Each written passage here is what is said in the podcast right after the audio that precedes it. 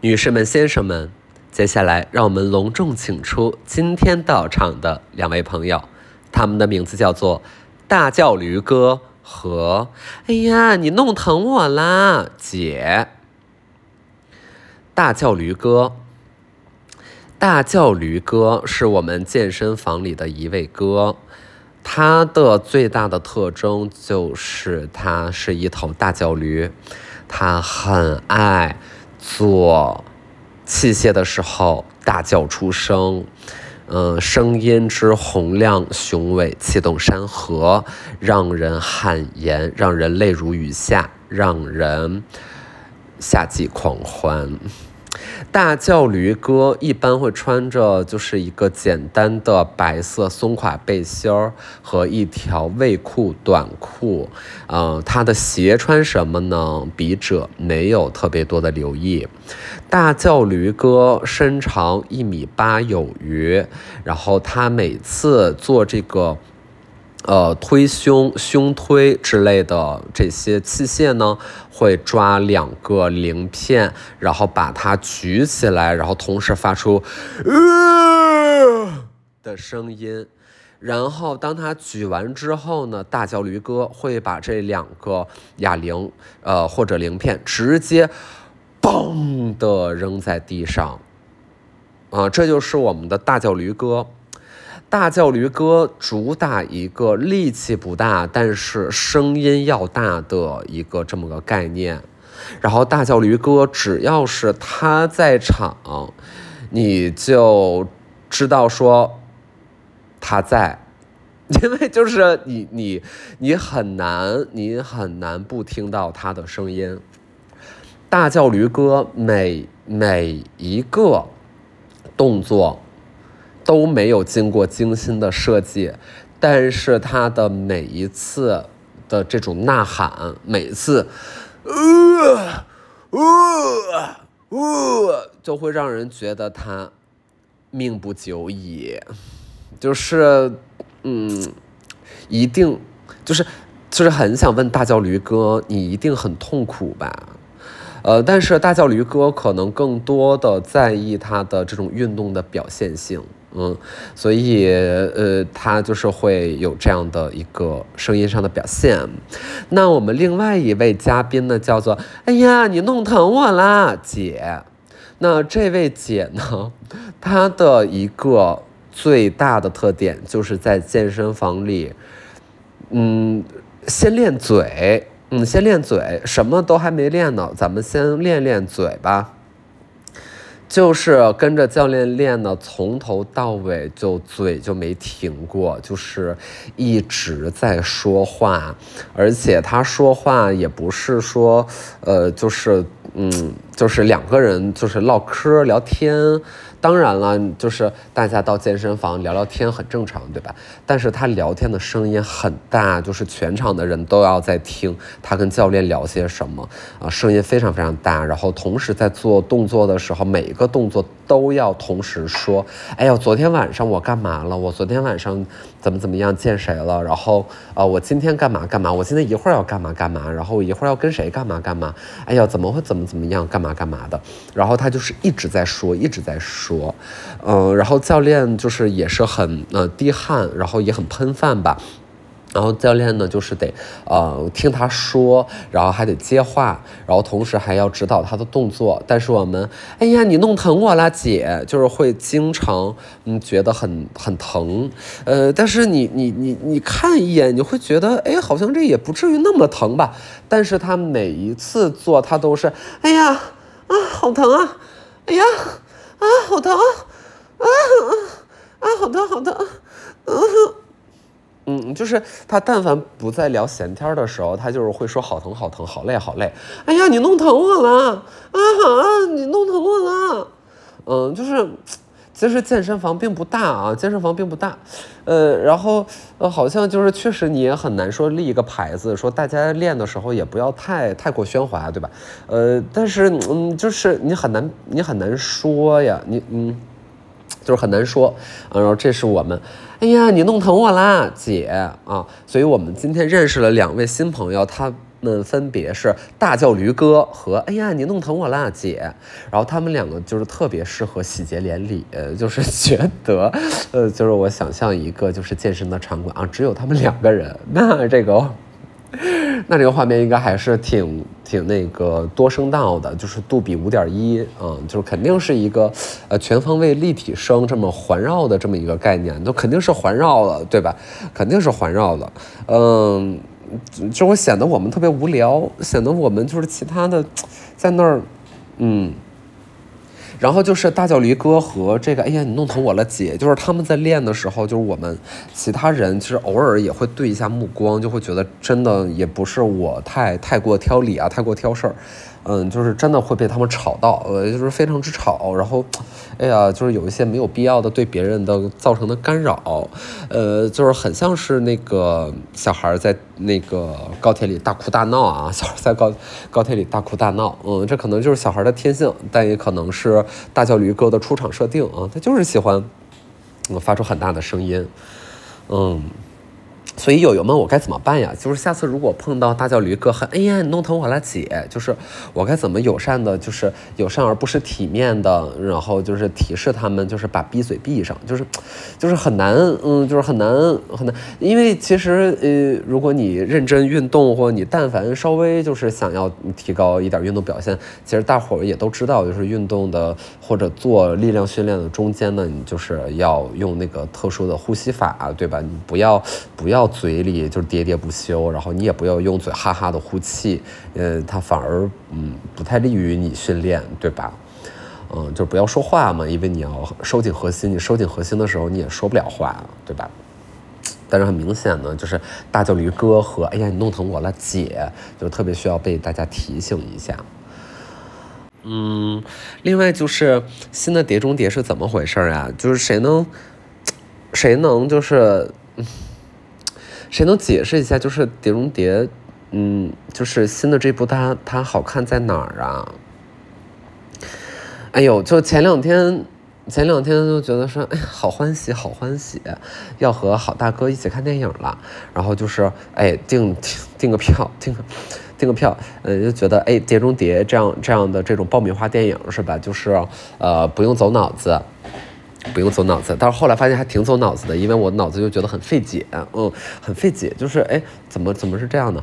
就是，呃，嗯，就是不太懂啊，不太懂它好看在哪儿，嗯。觉得就是可能我们的这个汤姆克鲁斯啊，汤汤老师，可能汤老师他就是很在意自己帅这件事儿，就是他嗯，同时作为制片人啊，他可能也是作为啥的，就是他就是要确保别的不重要啊，剧情也不重要，就是确保自己得够帅啊。那行吧，帅就帅吧，就是老当益壮，那确实也是挺帅的，对吧？这咱不否认。然后好像剧情就在为他的帅气而服务，然后呃，就是。咱们这个女性角色呢，就是炮灰，嗯，呃，就是呃，也也也没发挥什么作用，呃，然后但是到最后都会被我们这个汤汤老师呢，就个人魅力，然后就是吸引住了，呃，吸引住了，然后那个敌退我进，敌敌敌进，嗯，对，就是变成了亦敌亦友的这么一个关系，呃，亦师亦友，亦敌亦友，呃，如如泣如诉，呃，如沐春风这么一感觉。然后呢，咱们的那个女嘉宾啊，就就电影里的女嘉宾，就是哎，很容易和这个咱们的汤老师哎就爱上了，就是爱上了。然后因为我们这部电影，我可能有一些同志还没有看啊，因为我们这部电影里面它不止一位女嘉宾，嗯，但是你很明显的感觉到这些女嘉宾是先后就是要和那个咱们的汤老师有一些呃有一些关系，有这产产生产生一些联动，哎，就有一些联动。嗯，然后这里面就是电影里若干莫名其妙的巧合，咱就不说了。嗯，然后那，为什么就是这样的，呃，这样的钥匙呢？就是也是很费解。嗯，这钥匙，嗯，能发出红色和白色的光芒，就是很，嗯，呃，咱不知道，因为就原来就会觉得说，哎，这种像那个，呃。这种动作啊，都这种动作片，然后这种哦呃这个间谍啊间谍类的电影，就是还是很爱看，很很很喜欢看，因为每次呃他都能有一些设计上的花招，然后让那个观众直呼过瘾，对吧？就觉得哎呦真的是惊险又刺激，好吃又好玩儿，呃就是很爱看这种电影啊，就是早年间反正大家品味也都挺差的，呃呃但是那会儿确实是很多视觉奇观，然后给了大家很多新的体验吧，就是觉得。哇操，还能这样啊，对吧？但是现在这个这个新的碟中谍是咋呢？是就是没有没有哪里，对吧？就是没有没有没有什么的，嗯，你找不出一些什么新的特别特别惊险又刺激的元素，或者说呃一些意想之外的桥段，嗯，好像一切都是那么的熟悉啊，每一个镜头，每一个呃动作或每一个情节的设计都是那么的熟悉。啊，都是都都见过啊，都看过。什么火车一节一节的掉下去了，什么什么滑翔伞或者在火车上降落了呀？什么在小巷子里面这边一个那边一个了，然后大家来一个美美的来一个 sandwich，就是，嗯，我觉得好像就是都有见过哈，都有见过的，嗯，不是很特殊，不是很特殊。但是汤老师的粉丝们不要太生气啊！就汤老师还是很帅气的，我觉得汤老师在那个，呃，《壮志凌云》里面的表现也是可圈可点的啊。但是这个《碟中谍》就是，嗯嗯，我不好说。我们只是希望说，能不能那个《王牌特工》再加把劲儿，《王牌特工》再加把劲儿。既然零零七已经就是再见了，那我们《王牌特工》能不能加把劲儿啊？能不能就是有一些好看的东西出来啊？我觉得起码《王牌特工》还是有点幽默的吧。但是这个碟中谍呢，你就是真的很难说，就是他连幽默都也，嗯，也也也没有做到什么幽默。而且我在想啊，是不是汤老师的这个雄竞就是有点太狠了？呃，这个可能是我有点想多了。但是放眼望去，他好像，嗯，他好像就是这几部碟中谍什么的，反正至少片中的男演员，就是其他的男性角色，就是。普遍都有一些致命的缺陷，嗯，这个缺陷可能是人人物设定啊，它可能就是这样的。但是为什么这么设定呢？那我觉得可能就是导演和编剧的意志了吧。嗯，就是咱们主要凸显一个汤老师。反正我就是觉得这个昭然若揭呀，这个这个其心可诛，嗯，其实还是挺明显的。我不知道大家能不能品出来，当然也可能是我小人之心了啊。嗯，然后就是看了一下豆瓣，我说这个评分怎么那么高？嗯，就是，嗯，就是有一点儿有点奇怪，有点匪夷所思。嗯，就可能更多是一种情怀吧，那一种情怀。嗯，就是咱们既然已经嗯吃不上了，咱们就是喝一些情怀的西北风吧，就是给人一种这个感觉。嗯，那情怀你就是很很奇怪，这个东西就是又坚强又脆弱。嗯，就是脆弱到。但什么都解决不了，然后强大到说什么都可以不听，对吧？嗯。总而言之，这并不是一个特别好的体验。然后就是找不到和这个好大哥就是偷偷牵手的点呢，真的是找不到。嗯。你说在哪儿呢？在哪个部位呢？在哪个部位就是靠在对方的肩上呢？就是，就是我这个电影就是又臭又长，但是基本是找不到任何一个时间就是能，哎呀。你说文戏也不好看呢，这也就不知道文戏是在干嘛。而且我们赫然发现啊，就是不是这种间谍片儿，就是大家尤其是那些穿着正装的政府人员啊，因为政府人员在这种片子里面都是反面角色，对吧？然后在这种片子里面，政府人员说话，你会发现他们永远不看对方的眼睛，嗯，就是无论是我们的这些特工们，还是这些政府人员们，还是这些反派们，就是谁要跟谁说话呢？另外一个人一定是背对着他的，然后这个人说话的人要站在他背后说话，然后前面的那个人就是表情冷峻，然后你就会发现这个镜头，然后他就是这个焦点就变来变去，就谁说话把焦点给到谁。然后一个大前景，然后就把那个后面说话那个人虚掉了，然后我们看到就是咱们的这个这个呃主角的额头上有汗，嗯，然后嘴角就是紧闭。就永远是要背对着对方说话，就是不能面对面说，因为背对着对方听话就是觉得很深沉，就是若有所思。总而言之，就是谁如果就是我跟他说话的时候，他背对着我，我会觉得，哎，come on，就是你真的还蛮不礼貌的。就是咱们试想一下，我在这个办公室，就是在办公室，我们就是开着会呢，开着会呢，就我跟一个同事开着会呢，我说你最近的这个业绩表现不佳，然后我觉得你最近翘班有点严重了，然后你 gap 的 gap 的 hour 有点长，然后我就在说这个问题的时候，他站在窗边，然后他背对着我，他看向窗外。就是 fuck you，你以为你是谁啊？就是特别的生气。呃，我想一下，我现在就开始就已经已经生气了，就是已经核心收紧，就觉得不应该这样。就是大家还是礼貌一点。我建议这些片子，也就是大家做演员之前要先学会做人。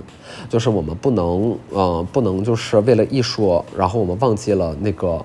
忘记了做人的基本教养，就是我们聊天还是要面对面的，真诚的看着对方的眼睛，真诚的看着对方的眼睛，不要不要莫名其妙的就是转过身去。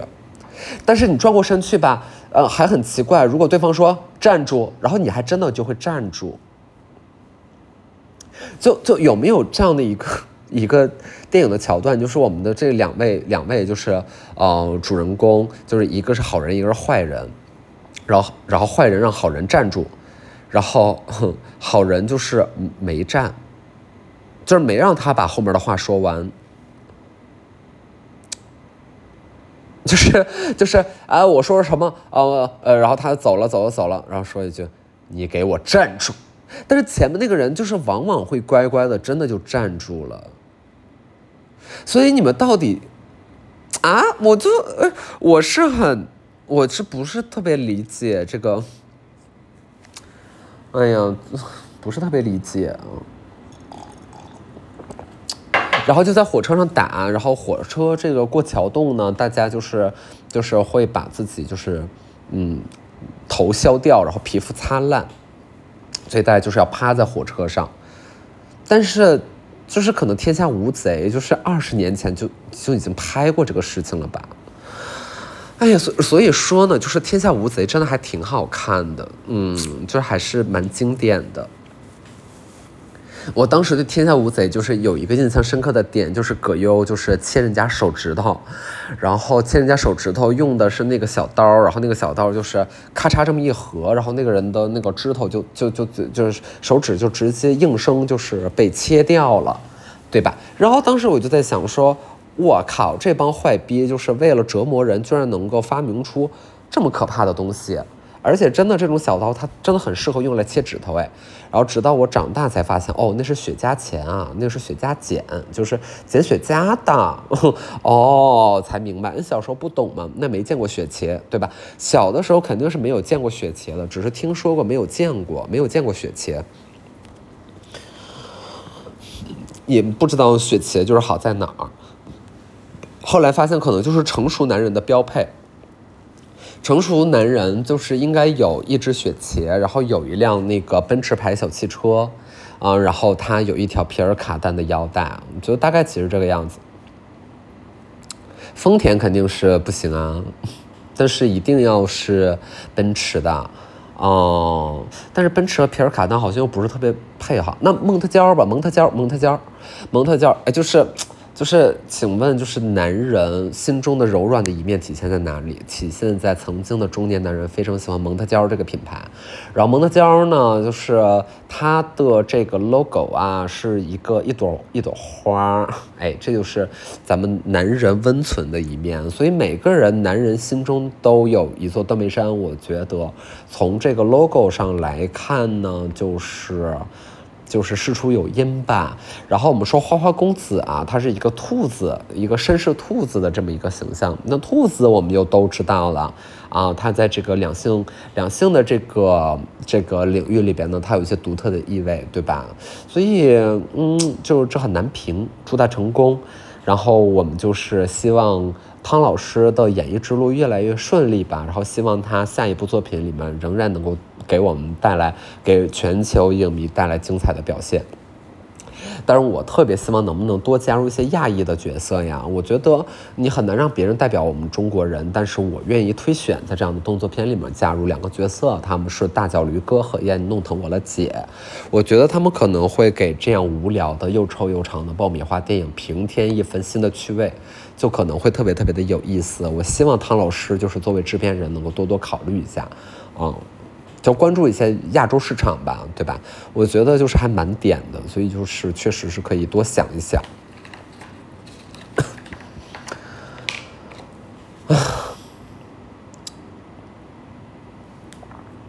我不知道了，我不知道该说什么了。嗯，今天呢，就是刚跟友友，刚跟好友友在家里吃碗面。嗯，跟友友好久没见了，两年快两快小两年，一年大多没有见了。然后见到好友友，还是特别特别的高兴，已经是十年的友友了，特别的开心。然后我们就在一起聊，就是看看有没有人现在真的高兴，发现没有人真的高兴，哈哈。然后就各干各的去了。我一会儿呢，就是要，嗯，就是要给自己脸上做一个大大的热玛吉，一个大玛吉，一个嗯，一个热玛吉。然后其实也。也并不是主动的选择吧，就是呃，朋友他有一个新的地方，他能他能给我做一个热玛吉，他让我去体验一下。我说那就行吧，那就去吧。其实热玛吉我这个，哎，我说过吗？就是我大概两三年前就是打过一次，我觉得除了喉疼之外，就是没有觉得有特别大的差别。嗯，可能心理作用占百分之五十，然后百分之五十是特别特别细微的这种纳米级的差别。想必也是有的吧，就如果没有的话，可能也不会这么多人做，大家又不傻，对吧？而且也挺贵的，嗯，所以就是，但是他也不至于换脸换头，嗯，那那反正就是合理的控制好自己的预期去打一下也行。但是我就是就一会儿去给自己脸上挨一顿揍吧，就是好好的打打他一打。嗯，就是我们在脸上可以最近呢，就是因为已经有初老迹象了嘛，我们多做一些四大乱剑这样的一些工程啊，在脸上做一些那个硬装加软装，我们就是都全套来，然后找那种一站式的这个设计师服务，咱们先硬装，叮咚一顿乱砸，然后再软装，对吧？我们就是。啊，妆前隔离、打底，然后修容、遮瑕、散粉，然后三明治叠法、点涂，哎，咱们就是一顿拍开。嗯，然后昨天欧美，今天纯欲，然后然后明天我们就得是芭比风闪亮登场了，咱们来一个美式复古甜心，对吧？然后就是在脸上可以多做一些这些东西，叮咚乱砸，嗯。我一直是很想处理一下自己的这个眼袋、泪沟和法令纹的问题的。其实我对于皮肤倒还好，因为我觉得自己皮肤并没有那么差。然后长个痘呢，我其实没有很 care。然后，因为因为它很自然就会消退嘛，所以就是也也不会太在意。然后就是这个泪沟啊，这个法令纹，我发现啊，这也确实之前说过了，就是越跑越老。嗯，这个有氧，这个长时间高强度有氧，反正是容易让人产生一些什么胶原蛋白流失等等的问题，风吹日晒什么，所以是比较在意。然后这个在意呢，就会觉得说，哎呀，好像那个太多软装啊，就是咱们上一些粉底遮瑕，那也都是自欺欺人，是吧？你说那个。修容，咱们就是或者说，呃，遮瑕，咱们把那些沟都填上，那其实也顶多就是应付一个拍照，对，就是拍照，然后哎，是看了淡了不少，嗯，确实人也更自信了一些。但是你走在大街上，我觉得那玩意儿吧，就是，嗯，咱也很难说。而且最近呢，就是因为我我自己是长长脸，长长脸，长长脸。长脸就是挺可笑的，什么长脸，然后圆脸也挺可笑的，就是圆圆脸，圆圆脸和长长脸是一个好朋友。就如果你画两个人，就是阿呆和阿瓜，对吧？你画两个人，我说阿呆和阿瓜。我说是你画吧，那你可能多半就画一个长脸，画一个圆脸，对吧？就是这两种脸型就会给人一种可笑的感觉。然后，然后你说这个长脸和圆脸，而长脸呢，我脸长，我就是说实话，我不太用修容，啊，就是非常就是闲的没事儿了，可能给自己啊再打个打个阴影啥的。但是其实脸已经够瘦了，这这没啥好有阴影，就自然已经有阴影了，对吧？哎，这个叫做什么呀？一个折叠度，咱们面部折叠度已经很高了。啊，这个鼻梁也不算太塌，对吧？就是说白了还有点小小确幸。那我就想，那长长脸儿它也不用修容，那圆圆脸儿咋修呢？就是我也碰到那种婴儿肥的那种圆圆脸儿哈，那个朋友，就是有的时候也会问，说那你化妆你修容吗？咋修呢？咋咋咋修呢？我们我我不针对啊，不针对，就是我只是单纯的这种技术探讨啊，就是特别客观的技术探讨，就是你找一个西瓜，嗯，找一找一个气球吧，气球，你给一个气球修容，你是咋修能让这气球看着不是个圆形？这个可能还是得用点功夫，这也得走点心了。我觉得这不走心好像是很难做到啊。那就不用修了，就是别修了。我发现长长脸和圆圆脸咱们就不修了，对吧？嗯，一看就还特明显。你你的圆圆圆圆脸就是，哎，你这个圆圆的脸上怎么会有个黑色的大道呢？哎，这个可能就是，嗯，圆圆脸修容。我不知道有没有朋友有相关困扰，能分享一下？我觉得好像就是，就是我们以那个。呃，大家认识的比较全了啊，是吧？就是这个美妆护肤的，大家就是越搞越深，越搞越深入，嗯，就是局部地区降雨，就是，呃，对你 点就是这儿点点这，那儿点点那，嗯，然后就好像是都得来个全套的。咱们说今天化个全妆，那个眉毛又必须得画，睫毛必须得贴啊，呃，但好像其实也不用。就是就是好像我们，嗯，是不是也能想一下？就是妆其实也不是说非得画全套才好看。那要是真的长得很漂亮，那可能就是啥也不用，或者说真的就是涂个口红，她连粉底都不打就很漂亮了，对吧？啊，那真的是有这样的人的，咱也是见过。嗯，那那你说我们就是在研究点什么，就可能还是还还得从自己的脸蛋本身出发，就是呃查缺补漏吧，扬长避短呗，对吧？也不是说非得咔咔的整个全套的。但是我最近呢，就是又在考虑说要不要再接个睫毛。我之前接过，我之前是为了活动，是为了 party，就在家在家里啊玩儿，就是瞎整，就是接过睫毛。嗯，接接接完之后，觉得自己就是更像那个闪电人妖了。就是，呃，这话我自己能说，你们不能这么说。就是。闪电跨性别就是霹雳霹雳跨性别，就是特别哎呦哎呦好重，呃就是嗯所以等它掉掉掉掉就掉了，嗯但是最近又有点想那个啥，反正我觉得人呢就是所谓的呃改变造型变美这种事儿呢，就是喜欢自己折腾，没事儿给自己找点事儿干是吧？就可能突然间有人就发现，哎一抬手发现哎。我这个指甲上面为什么没有装饰？凭什么？然后开始就去美甲了，对吧？哎，一抓自己的头发，说，哎，我的头发为什么为什么不是绿的呢？然后就是把自己的头发就变绿了，嗯，就可能还会在这种可再生资源上面，就是再多做一些文章吧。那非可再生资源就是皮肤啊，你说你纹身，对吧？它它就不可再生，啊，那这个还是要痛心疾首，好好的想一下的。但是至于这些软的地方呢，还能再长的，那折腾一下就折腾一下，倒是也无所谓了，啊，没有什么好这个那个的，嗯，都挺好的，大家都是棒棒的，嗯，千人千面，嗯，你你也很美，你也很美，行吧，你也很美，啊，我也很美，就是我们都很美，不知道不知道不知道在说些什么，嗯嗯。明天直播，后天直播，连着两天又直播。可能听我播客的人不太爱看直播吧，所以就是我我咋咋咋说也好像也也也没啥用，嗯，那就不说了，嗯，然后对，那不说我就又没话说了，咋整？哎，有没有在西班牙的朋友啊？我最近就在想说要不要去西班牙，就特别想去。嗯，然后就是主要是现在在等八月份有一个节目可能要录，但是我不太确定人家用不用我，就人家用我呢，我就去录了；人家要是不要不用我，就是呸滚，哎，我就不去了。那我就在想要不要去西班牙？那有没有去过西班牙或现在在西班牙的朋友，能不能给我介绍一下哪儿好玩儿？哎，就是还挺想去的，挺想去的。嗯，因为就是觉得人好看，就。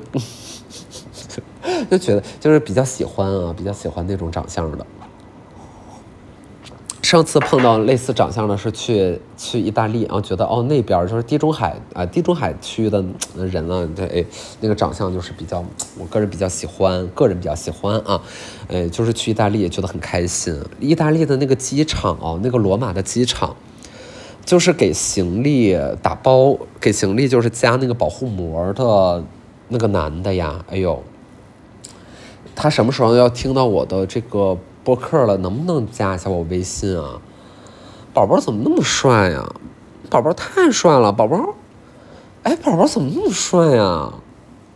那，西班牙小伙子不是那个意大利小伙子，那怎么？哎，宝宝你怎么那么帅呀？哎呦，好帅好帅！你穿那个制服，哎呦贼紧，可紧了！哎呦，穿那么紧，哎呦，这真的是啊！哎呦，说，哎呦，这这真。你，真有意思啊！穿那么紧，洋人，嗯，有趣。哎呀，宝宝真帅，那么帅啊！听到你就加我吧，加我吧啊！我的微信号是 S。